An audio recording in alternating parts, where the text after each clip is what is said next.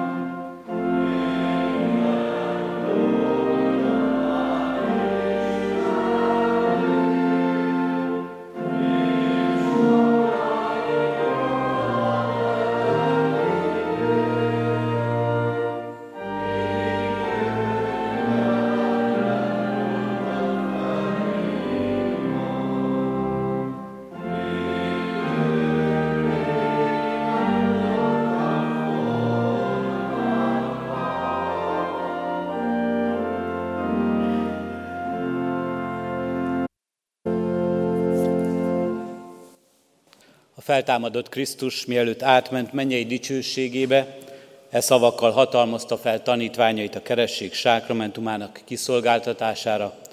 Olvashatjuk ezt Máté evangéliumának 28. részében, eképpen. Nekem adatott minden hatalom, menjen és földön. Menjetek el tehát, tegyetek tanítványá minden népet, megkeresztelve őket az atyának, a fiúnak és a szentléleknek nevében, tanítva őket, hogy megtartsák mindazt, amit én parancsoltam nektek, és íme én veletek vagyok minden napon, a világ végezetéig. Kedves szülők, keresztülők, hallgassátok meg még Isten igét, a már énekelt 139. Zsoltárból, a bibliai szövegből, a 139. Zsoltár 15., 16., 17. verseiből eképpen. Csontjaim nem voltak rejtve előtted, amikor titkon formálódtam, mintha a föld mélyén képződtem volna. Alaktalan testemet már látták szemeid, könyvedben minden meg volt írva, a napok is, amelyeket nekem szántál, bár még egy sem volt meg belőlük. Mi drágák nekem szándékaid, Istenem, mi hatalmas azoknak száma. Gyülekezet foglaljon helyet kicsit. Még, még csak ide, ide. Kedves szülők, kedves keresztülők, a Zsoltár bizonyságtétele kapcsán három dolgot szeretnék szívetekre helyezni, és az egész gyülekezetnek is, mely legyen a mi bizonyságtételünk is, akár úgy is, hogy Zsófia keresztelője emlékeztet minket erre. Az első, hogy teremtő ura van az életnek. A második, hogy számon tartó ura van az életünknek, a harmadik pedig, hogy egy célt rendelő ura van az életünknek. Csontjaim nem voltak rejtve előtted, amikor titkan formálódtam. Alaktalan testemet már látták szemeid, könyvedben minden meg volt írva. Zsófia születése előttről szól ez az ige az ember születése előttről, hogy Isten akaratában és tervében, hogy van jelen az életünk, a teremtettségünk a teremtő kezében. A múltról szól most ez az ő életében, bár emberileg még rövid ez az életút és még ez a múlt, de az Isten előtt ez már ott van és ott volt. Teremtő ura van Zsófia életének is teremtő Istene, és ez a teremtő akarat ajándékozta meg őt az élettel, és kedves szülők, kedves család, akik itt örültök, ajándékozott meg vele titeket. Jó ezt számon tartani, jó erre odafigyelni, jó ezt az életben majd neki átadni, ezt az ismeretet, ezt a tudást, ezt a bizonyságtételt a ti éreteteken keresztül, hogy megismerje ő is, a ti életetekben is ezt a teremtő urat, és úgy tekintetek rá, mint akinek Isten a tulajdona, és számotokra ajándék ő. A második, hogy számon tartó ura van az életünknek.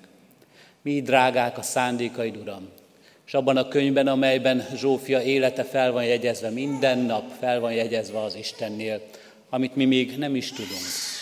Számon tartó Úr, aki név szerint személyesen tartja számon az életünket, így őt is és tervében, gondolatában, szándékában. Ott volt Istennek az az akarat, hogy a ti családi közösségeteket ajándékozza meg vele. Hogy itt, ebben az életben, itt Magyarországon, Kecskeméten 2023-ban szülessen meg, itt lehessen neki élettér, életidő és közösség, amelyben él, és itt bontakozzon ki majd az ő élete számon tartó Istene van. És nem csak a múltról, hanem a jelenlőr is gondolkodik. És a jelent ezt a pillanatot is, a keresztelése alkalmát is Isten tervében láthatjuk meg, és majd ez teljesedhet tovább. Sarmadrészt célja van az életünknek. Célja van az ő életének is. Egyikünk sem véletlenül kerül ebbe a világba. Senki sem úgy él itt ebben a világban, hogy ne találhatná meg az élete értelmét és célját, és értelmetlen és céltalan lenne az élete. Zsófia életének egyik nagy feladata, küldetése, hogy ezt az értelmet, ezt a célt megtalálja az életben, és nektek, szülők, keresztülők, család, nektek segíteni kell ebben, hogy ezt megtalálva ebben kiteljesedjen és ezt betöltesse. Sokféle célt tűzhetünk ki magunk elé. Apróbb célokat és nagyobb terveket az életünkre nézve, de egy biztos, Isten megfogalmazza nekünk, hogy a cél, mindannyiunk élet célja itt a földi világban, a Teremtőtől adott cél, hogy őt megtaláljuk, hogy benne célba érkezzünk, hogy ő hozzá megérkezzünk. A keresztelés egy csodálatos lépés lehet ebben, mert Isten azt mondja, én már itt vagyok.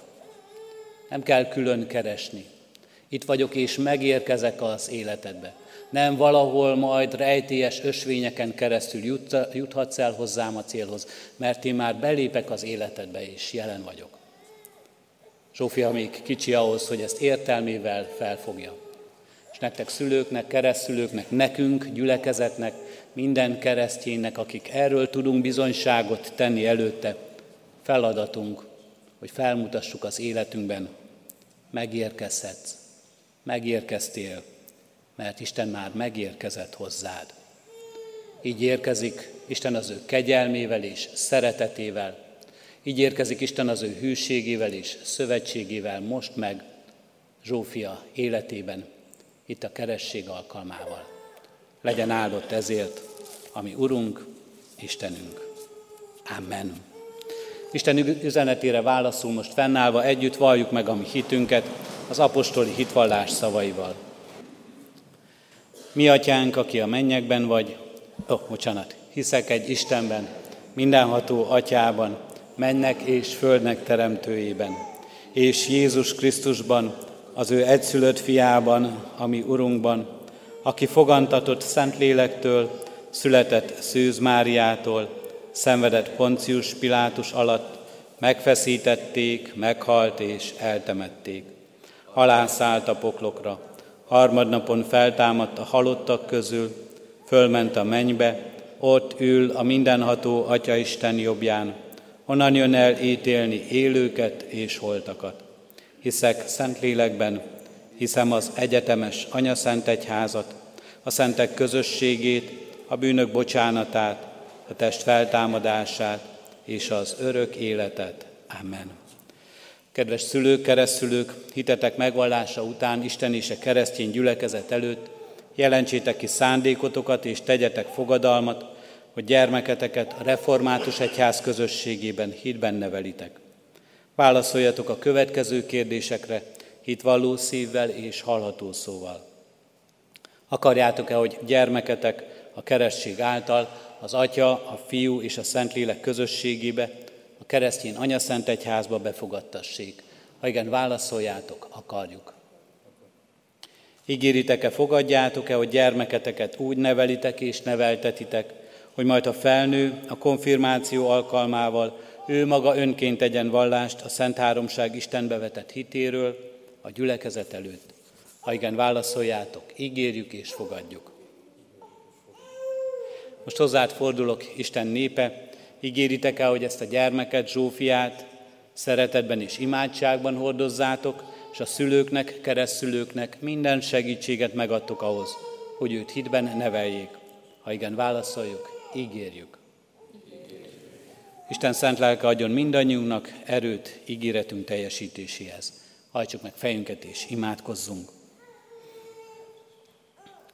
Köszönjük, Urunk Istenünk, hogy te teremtő úr vagy, gondviselő, szerető mennyei atyánk vagy, szabadító Istenünk Jézus Krisztusban, akinek terved és célod van velünk, és így köszönjük neked, Urunk Istenünk, Zsófiát, az ő életét, az édesanyja megtartott életét, a család befogadó és gondoskodó szeretetét, akikre bíztad őt.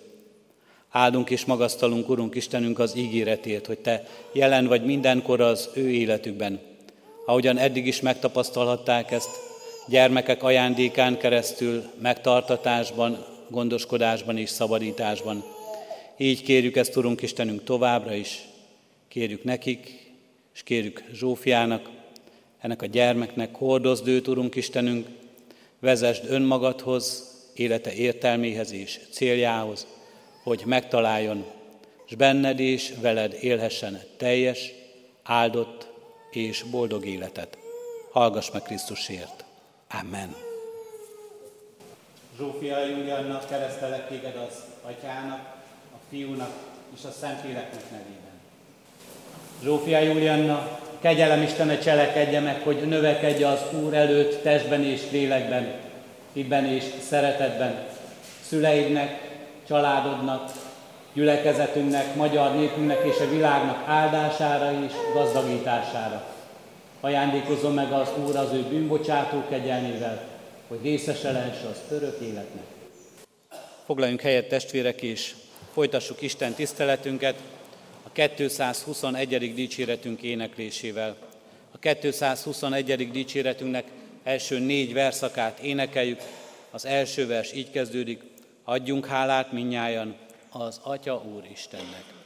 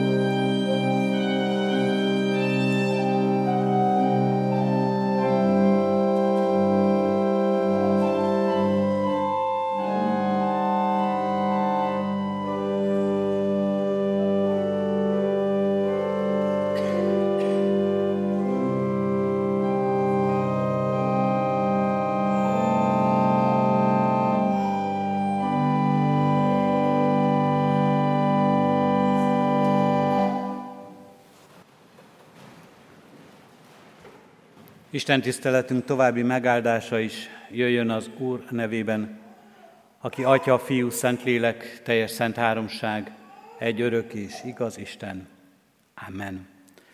Hallgassátok meg testvéreim Isten igét, amely szólózzánk és tanít minket Jakab leveléből a harmadik rész első tizenkét verséből. A hosszabb ige szakaszt helyét elfoglalva nyitott szívvel hallgassa a gyülekezet. Jakab levelének harmadik részéből az első tizenkét versből eképpen szól hozzánk az ige. Testvéreim, ne legyetek sokan tanítók, hiszen tudjátok, hogy súlyosabb ítéletben lesz részünk.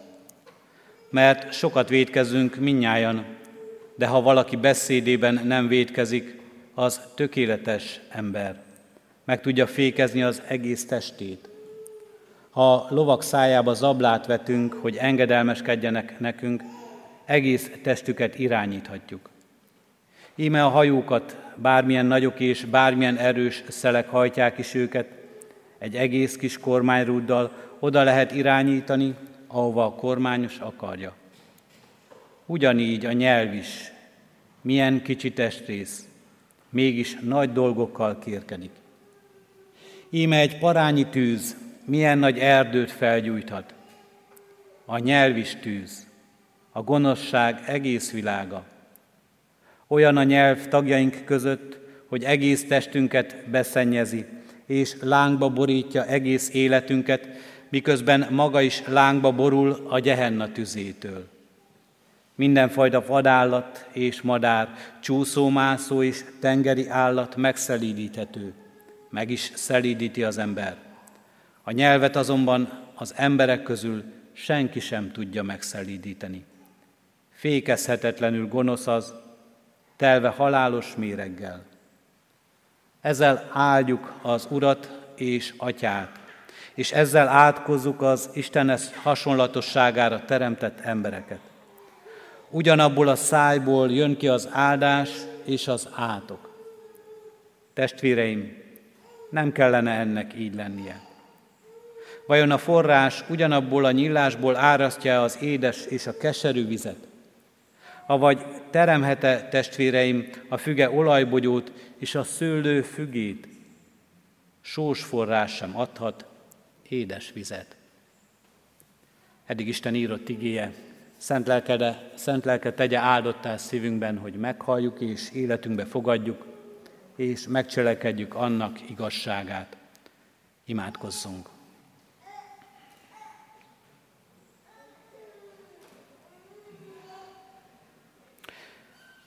Urunk Istenünk igéd tükrét, tükröt tart elénk az életünkben. Megítéli a beszédünket, azt, amit és azt, ahogyan szólunk ebben a világban. Ahogyan megszólítjuk egymást, és megítéli már a szándékot is bennünk, Urunk Istenünk. Urunk Istenünk, neked halló füleid vannak, és hallod mindazt, ami elhagyja a szánkat. Ott vagy és hallgatod a beszélgetéseinket, ahogyan egymáshoz fordulunk és egymáshoz szólunk. Ahogyan önmagunkról, ahogyan másokról, vagy ahogyan rólad beszélünk.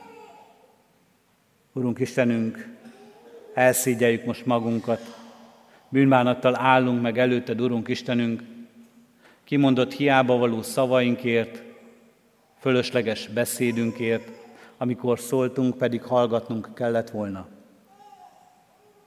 Bűnbánattal állunk meg előtted, Urunk Istenünk, káromló szavainkért, amikor téged, vagy a te képedre és hasonlatosságodra teremtett embertársunkat, testvérünket káromoltuk. Urunk Istenünk, bűnbánattal állunk meg előtted sok kétségért, amely a szavainkat is elhagyta azokért a bizonyság tételekért, Urunk Istenünk, amelyek nem igazságot szóltak és szólnak. Azokért, Urunk Istenünk, amelyek csak önmagunkra irányultak, és amelyek csak magunk dicsőségét építették. Azért vagyunk itt előtted, Urunk Istenünk, hogy tanuljunk tőled, hogy megszenteld az életünket, hogy megújíts bennünket, Így hát hívunk, Urunk Istenünk, jöjj, taníts minket.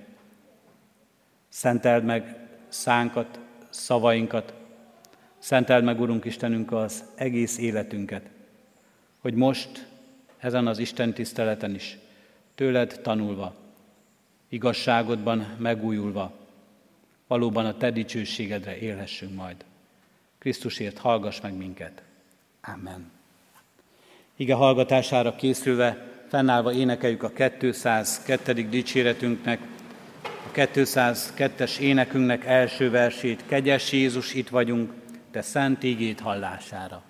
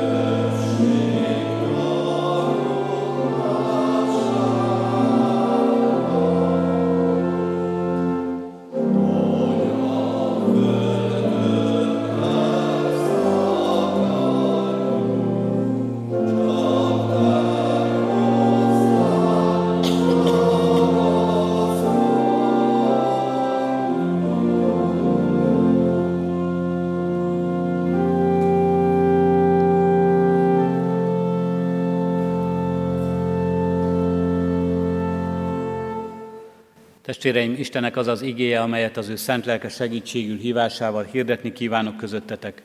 Írva található a már felolvasott ige szakaszban, Jakab levelének harmadik részében, a tizedik versben eképpen. Ugyan abból a szájból jön ki az áldás és az átok. Testvéreim, nem kellene ennek így lennie. Eddig az írott ige. Kedves testvérek, református bibliolvasó rend szerint Jakab levelét olvassuk az új szövetségi ige szakaszok közül, és a tegnapi napra rendelt ige szakasz, ez a talán sokak által jól ismert ige rész, amely a nyelv bűneiről szól az apostol szerint. Jakab leveléről is talán sokan hallottuk már, hogy az új szövetségnek egy vitatott könyve, már az egyházatják korábban is, bár a kánonba, amikor az új szövetség könyveit összeállították, bekerül ez a könyv, de egészen a Krisztus utáni negyedik századig vitatott a helye, és az elfogadottsága, hogy van-e valóban helye az új szövetségben ennek a könyvnek, ennek a levélnek. És azután különösen a reformátorok esetében is, ott is kiváltképpen Luther Márton megítélése szerint újra vitatottá válik a helye, kérdésessé a szerepe az új szövetségben. Ismerős talán ez a kijelentés, amelyet Luther az új szövetség fordításának előszavában ír le, hogy Jakab level egy szalma levél, nincs igazán helye a Szentírásban. Súlyos megítélés ez, és természetesen azért nem vette a bátorságot a reformátor, hogy felülbírálja a Szentlélek által vezetett bölcseknek az ítéletét, akik úgy ítélték meg, hogy mégiscsak itt a helye az új szövetségben is mi is olvashatjuk ezt a levelet. De azt mondta, hogy ez a levél ellentmond Pálnak és az új szövetség minden olyan iratának, amely a hitből való megigazulást tanítja, mert Ábrahám cselekedetekből igazult meg. A levél, a törvényt és a szabadság törvény, a levél itt Pálnál is a törvényt a szabadság törvényének nevezi. míg Pálnál ez a szolgaság és a harag és a halál törvényeként jelenik meg. Jakab máshogy gondolkozik a cselekedetekről, máshogy ítéli meg azoknak szerepét. Most én az ige hirdetésben nem erről szeretnék szólni, de azt szeretném elmondani, hogy örülök mégis, hogy ez a levél itt van és olvashatjuk, kezünkbe vehetjük, nagyon szép tükröt tart talán elénk, a mostani, a mai ige szakasz is, és ha a cselekedeteinket és a hitünket úgy tudjuk értelmezni, hogy a cselekedeteinkre mi elsősorban, mint már az üdvösséget ismerő, az Isten által elhívott, az Isten gyermekeiként, megváltott emberekként gondolunk, és élünk, akkor különösen is fontossá és hangsúlyossá válik még inkább, hogy hogyan és mit cselekszünk. Például hogyan is mit szólunk, hogyan is mit mondunk az embereknek. Például a szavak ereje az életünkben, a szavainknak a hatalma. Igaz, hogy sokszor úgy beszélünk, hogy nem mondunk semmit. Félelmetes lenne talán belegondolni is, hogy ha valaki fölvenné egy napunknak a beszélgetéseit, és azt később vissza kellene hallgatnunk, és talán ráébrednénk, hogy mennyi sok üres beszédet, locsogást mondunk el, ami elhagyja a szánkat, sokszor milyen felesleges. Nem akarok kulisza titkokat elárulni, de a prezsüteri gyűléseinkről hangfelvétel is készül, és a jegyzői kar tagjai bizony néha nagyon kemény munkával igyekeznek hosszú-hosszú órák alatt kiszűrni a lényeget egy-egy ilyen presbiteri gyűlés előterjesztéséből, akár ha én voltam, magamra is gondolhatok kritikusan, akár a hozzászólásaiból is. Pedig ott igazán igyekszik mindenki összefogott, koncentrált lenni, és valamilyen téma köré csoportosítani a hozzászólását. Hát még a hétköznapi beszédeinkben. Természetesen van ennek helye és van ennek lehetősége, hogy csak úgy beszéljünk, amikor igazán komoly tétet nem látunk benne, nem látunk arra nézve komoly felelősséget, hogy mit mondunk és szólunk, Ilyenkor talán még nagyobb a meglepetés, amikor kiderül, hogy a szavainkat félreértették, nagyobb súlyt tulajdonítottak annak, mint ahogy mi gondoltuk. Mi csak viccelődtünk, de valaki komolyan vette azt, amit mondtunk. Mi nem akartunk senkit megbántani, és kiderül, hogy valaki vérig sértődött azon. Azt, hogy a szavaknak ereje van, régóta tudják az emberek, mindig is tudták talán. És nem is véletlenül alakul ki, hogy a e szónak, a beszédnek, a másokkal való kommunikációnak ilyen nagy hatalma van, hogy oda jutottunk, hogy a 20. században egészen egyértelműen meg is fogalmazták a negyedik hatalmi ágként a média szerepét a világban, a kommunikációt, a beszédet, amely az emberekhez jut el, az információt, amelyet sokszor és leginkább és legtöbbször talán éppen a beszéd közvetít. Hatalmat jelent a beszéd. Hatalmat jelent a szó, amit kimondunk a másik embernek.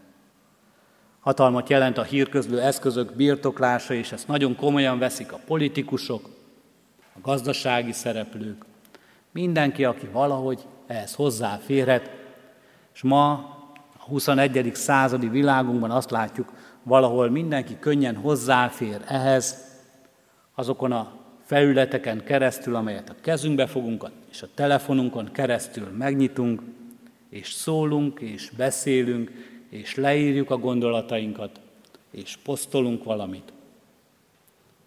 És talán itt is látjuk, hogy sokszor milyen meggondolatlanul, sokszor milyen felelőtlenül élnek ezzel az emberek. Kérdés az tehát, hogy mit és milyen indulattal beszél valaki. Mit és milyen indulattal fogalmaz meg a szavaiban az ember. Jakab idejében még nem voltak különböző közösségi média felületek, nem volt telefon, nem volt olyan kommunikációs eszköz, amivel ilyen más módon is kellett volna foglalkoznia, az írás volt, és ő is levelet ír, és a szó, amelyet az emberek egymásnak átadtak. De ahogyan akkor igaz volt, ugyanúgy igaz ma is, hogy ez a kimondott szó is lehet teremtő erő az Isten kezében, újjáteremtő erő az Isten kezében, és lehet pusztító erő és áldás, ahogyan itt fogalmaz is, ami emberi kezünkben, az emberi életünkben. Az Ószövetségben így olvassuk ezt a gondolatot, élet és halál van a nyelv hatalmában. Jakab azt mondja, fékezd meg a megfékezhetetlent. Fékezd meg a nyelvedet. Nagyon nehéz, hogy beszédünkben ne védkezzünk. Voltak is olyan szerzetesek, akik némasági fogadalmat tettek. Hogy talán majd így sikerül azt az egyetlen lehetőséget is kivonni az életünkből, ha már kivonultunk a világból, ha már elkülönültünk és igyekszünk minden kísértést távol tartani az életünkből, legyen az hatalom, gazdagság, bármi más kísértése, akkor még ezt az egy eszközt, a nyelvünket is próbáljuk megfékezni. És úgy tudjuk megfékezni, ha nem szólunk semmit. Voltak ezek a némasági fogadalmat tevő szerzetes rendek, ahol nem lehetett megszólalni, mert tudták, micsoda hatalma van a szavaknak, és micsoda lehetőség és kísértés, hogy abban az ember védkezzen és elbukjon. De vajon miért nevezi Jakab az emberi nyelvet fékezhetetlenül gonosznak? Miért nem lehet ezt megszelídíteni? Mit tanít a Biblia a beszéd forrásáról? Röviden azt mondja, a beszéd kiváltság az ember részére. Az Isten képére és hasonlatosságára teremtett embernek kiváltsága a beszéd képessége. Nem csak az, hogy kommunikál egymással, hanem hogy a gondolatait ki tudja fejezni, hogy bőven és változatosan, hogy szépen, hogy okosan és érthetően el tudja mondani mindazt, amit gondol, vagy amit érez, és választékosan meg tudja fogalmazni. És újra tudja fogalmazni, ha érthetetlen vagy félreérthető. Kiváltság az ember számára. Kiváltság, hogy tudja ezt tenni. Lehetőség az ember számára. Mert nagyon sok mindent lehet a beszédben átadni. Nagyon gyorsan lehet átadni az információt, mindazt, amit gondolunk, ami az életünknek fontos része. És azt mondja a Szentírás is, a mai Isten tiszteletünk is igény témája ez, felelősség a beszéd. Felelősség az azzal való élés. Ami kijön az ember szájából, az a szívből származik, és ezt teszi tisztátalanná az embert. Mert a szívből származnak a gonosz gondolatok, a gyilkosságok, házasságtörések, paráznaságok, lopások, hamis tanúskodások és az Isten káromlások. Ezek teszik tisztátalanná az embert. Tanít Jézus Krisztus minket. Vagyis azt mondja Jézus, minden beszéd forrása az ember szíve. Szó szerint ezt mondja, amivel tele van a szív, azt szólja a száj. Kedves testvérek, ennek alapján nem annyira a beszédünkkel van a baj. Nem a beszédünkkel van a baj. Ennek alapján minden tisztátalan, vagy más fordításban mocskos beszéd, minden hazugság, minden plegyka, minden olyan szó, ami bánt és sért, nem rossz szokás csupán az életünkben. Nem megszokásból hazudunk. Nem rossz modor az, csupán, ha csúnyán beszélünk. Nem ártatlan gátlástalanság talán az, ha valamit túlzó módon fogalmazunk meg egymásról. Nem bizalmas jópofáskodás az, ha sértő vicceket mondunk, hanem azt mondja Jézus Krisztus, ez a mi romlott szívünknek a gyümölcse. minden, ami szavakban szól és bánt és sért, és kárára van az embernek, vagy ahogy Krisztus is rámutat, ahogy a Szentírás rámutat, minden, ami szavakban gyilkol, bizony ez a szív gyümölcse az életünkben. Viperák fajzata. Hogyan szólhatnátok jót gonosz létetekre? Mert amivel csordultig van a szív, azt szólja a száj. A jó ember jó kincséből hoz elő jót, a gonosz ember gonosz kincséből hoz elő gonoszt. De mondom nektek, hogy minden haszontalan szóról, amelyet kimondanak az emberek, számot fognak adni az ítélet napján, mert szavaid alapján mentenek fel, és szavaid alapján marasztalnak el téged. Jézus Krisztus így vetíti elénk, hogyan ítéljük meg önmagunkat, a kimondott szavaink alapján is. Magunk leszünk bírói az életünknek. Mi akkor a megoldás?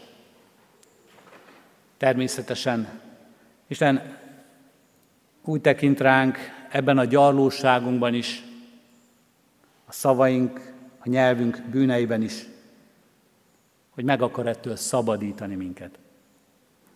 A Zsoltárok 51. versének, 51. részének 12. verse így szól, ezért könyörög a Szentíró, tiszta szívet teremts bennem, ó Istenem. Ez a legfontosabb. A, ha én az önfegyelmemmel nem is tudom megváltoztatni magam, ha az Isten törvényei, amelyeket elém ad, és amelyek a beszédemről is szólnak, hogy hogyan szóljak, betarthatatlanná is válnak számomra. Ha talán még néha úgy is érzem, hogy próbálom enyhíteni a tüneteket, odafigyelni, hogy jól szóljak és jót szóljak, hogy ne legyen bántó a szavam. Vagy ha teljesen meg is tartóztatom magam, és én is némasági fogadalmat teszek. Valójában nem ez lesz a megoldás. Azt mondja a Szentírás is, azért könyörg a Zsoltáros, tiszta szívet teremts bennem, ó Istenem, hogy új forrásra van szükség. És Isten új forrást fakaszthat a szívünkbe, amelyről Jézus azt mondja, mindennek a forrása és eredője a szívünkből van. Innen származik minden, és a szavaink is innen jönnek. És Isten azt mondja, új forrást fakasztok és újjá teremtem a ti szíveteket. Új szívet adok nektek. Megjelenek, ott leszek, része leszek az életeteknek, része leszek ennek a szívnek. Átjárom az érzéseiteket, a gondolataitokat, az egész életeteket újjá teremtem. Krisztusban megszentelem, megigazítom, és az ő szent lelkemmel megújítom. Ha valaki változtatni szeretne a beszédén közülünk, akkor a szívét kell megváltoztatnia. És jó, ha ezt tudjuk, pontosítjuk. Nem a nyelvünket kell fegyelmezni. Nem ezzel kell, ezt kell leküzdenünk. Bár az sem ártana, ha lenne akkora önfegyelmünk, hogy ezt meg tudjuk tenni, és törekedjünk is rá. De jó, ha tudjuk a megoldást, a megújuló szív, az újjáteremtett szív, Isten újjáteremtő akarata hozza, a forrás megújítása az, ami megoldást ad. Ha Isten az újjászületés során valakinek új szívet ad, akkor az egészen új tartalmat ad a szájának, a beszédének, az életének.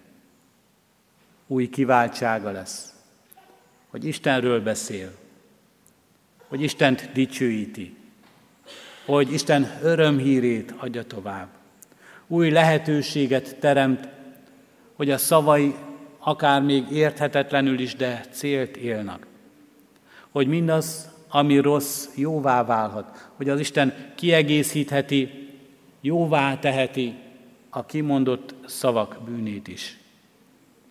Új felelősség jelenik meg, hogy ne csak önmagunkat és önmagunkról szóljunk, hanem az Istenről az örökkévalóról, a mindenhatóról, az újjáteremtő és újjászülő hatalomról, szerető mennyei atyánkról.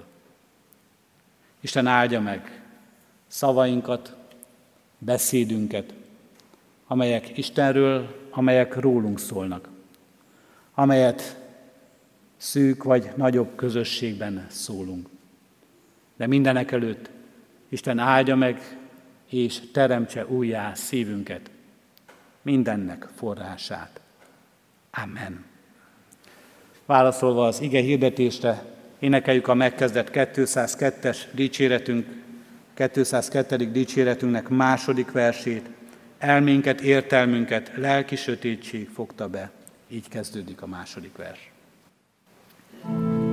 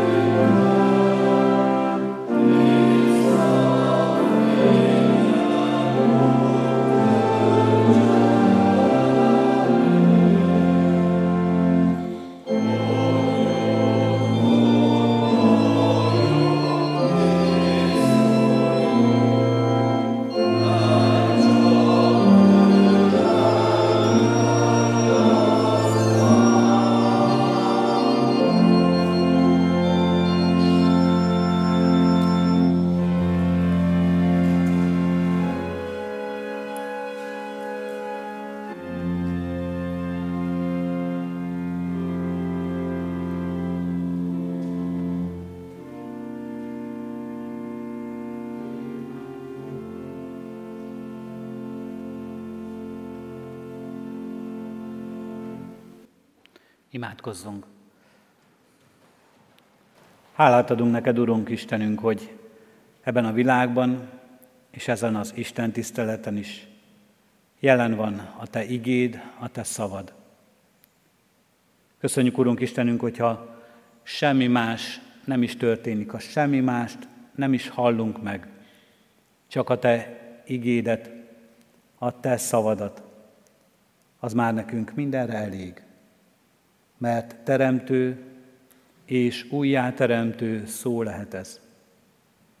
Köszönjük, Urunk Istenünk, ezt az igét, amely ma is megszólal itt közöttünk, amely megítél, de amely az ítéletből kiutat mutat, és amely a te szabadságodat, szabadításodat, kegyelmedet és írgalmadat hirdeti meg. Köszönjük a kegyelem és az írgalom szavát, amely eljuthat hozzánk. Köszönjük az újjáteremtő szót, amely újjáteremteti szívünket, szánkat, egész életünket, egész valunkat. És köszönjük, Urunk Istenünk, hogy ez már most itt, e földi világban a miénk. Nem kell erre várnunk, Urunk Istenünk.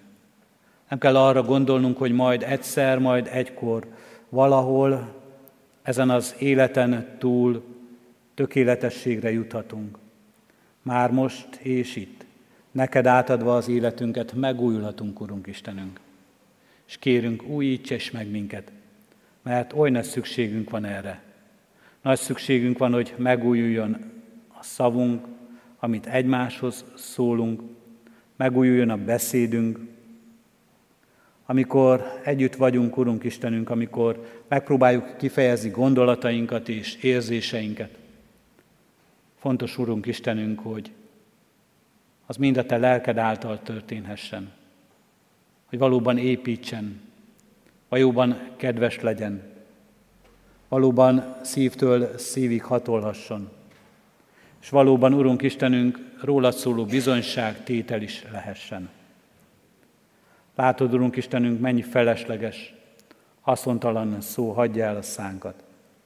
Ennyi felesleges beszéd, Urunk, amelynek, amely nem épít, amely nem támogat, amely nem bátorít és biztat. Mennyi olyan szó, Urunk Istenünk, amelyben gyűlölet van, ellenséges indulat, gyilkos szavak, Urunk Istenünk, amelyek nem fegyverrel, de mégis fegyverként vannak, és nem kezünkben, hanem szánkban, amely életeket oltanak ki, reménységet szüntetnek meg, amely vigasztalhatatlan sebeket okoz, amely emberi kapcsolatokat tesz tönkre, embereket választ szét. Urunk Istenünk, látod, hogy a szó, a beszéd, az üzenet, az információ hatalmával hogyan és hányszor élünk vissza és élnek vissza ebben a világban. Hogy ez a hatalom milyen sokszor építi emberek hatalmát és emberek dicsőségét, és milyen távol kerül tőled. Pedig azért adod ezt, Urunk Istenünk, hogy veled párbeszédben lehessünk, így köszönjük meg most az imádság lehetőségét, igéd szavát, amelyet meghallatunk. Azért adod ezt, Urunk Istenünk, hogy rólad bizonyságot tegyünk, hogy téged dicsőítsünk, hogy rád mutassunk.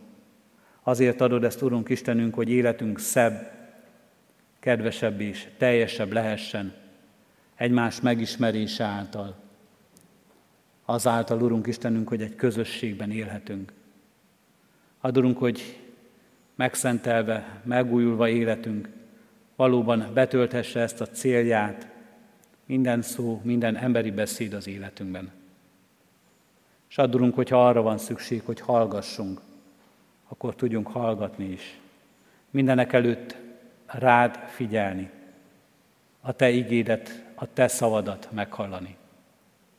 És arra van szüksége, Urunk Istenünk, fele barátainknak, szereteinknek, hogy őket hallgassuk, és rájuk figyeljünk, akkor tudjunk figyelni és hallgatni is. Krisztusért kiáltunk, Urunk Istenünk, mindazokért, akiknek az életében úgy van jelen hatalom, hogy az alatt szenvednek, hogy annak kiszolgáltatva élnek, hogy az életünk ellen van. Így kiáltunk, Urunk Istenünk, betegeinkért, adj nekik gyógyulást. Így kiáltunk az üldözöttekért, a háborúban és háborúságban élőkért. Te légy menedékük, Te a békesség fejedelme, teremts békességet. Vedd el az emberi szavakból, cselekedetekből, tettekből az indulatot, az ellenséges érzést, és hagyj helyette békesség teremtő szavat, szót és cselekedetet és indulatot a szívekbe. Kérünk és könyörgünk, Urunk Istenünk, gyülekezetünkért, egyházunkért, a Te népedért ebben a világban, akik azt a tisztséget kaptuk tőled, hogy hirdessük a Te szavadat, örömhíredet és dicsőségedet. Adorunk, hogy tudjuk ezt valóban alázattal, hűséggel, kitartással végezni ezt a szolgálatot. Tégy minket alkalmassá erre, és add ehhez szent lelked ajándékát. Hallgass meg most csendes imádságunkat.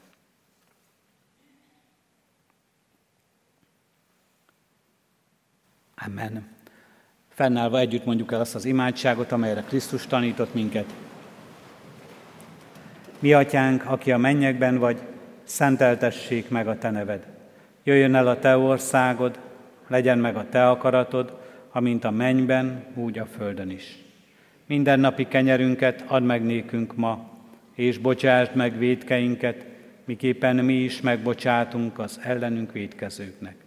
És ne vigy minket kísértésbe, de szabadíts meg a gonosztól, mert Téd az ország, a hatalom és a dicsőség, mind örökké. Amen. Az adakozás lehetőségét hirdetem testvéreim, mint életünknek és Isten tiszteletünknek hálaadó részét. Szívünkben alázattal Urunk áldását fogadjuk. Az Isten útja tökéletes, az Úr beszéde színigaz, pajzsa mindazoknak, akik hozzá menekülnek. Amen. Foglaljunk helyet és néhány hirdetést hallgassunk meg.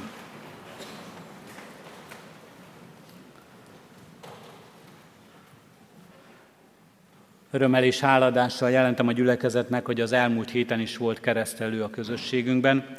Elmúlt héten kereszteltük Mező Annabella, Ripcse Karácsony Dániel és Szluka Bence gyermekeket.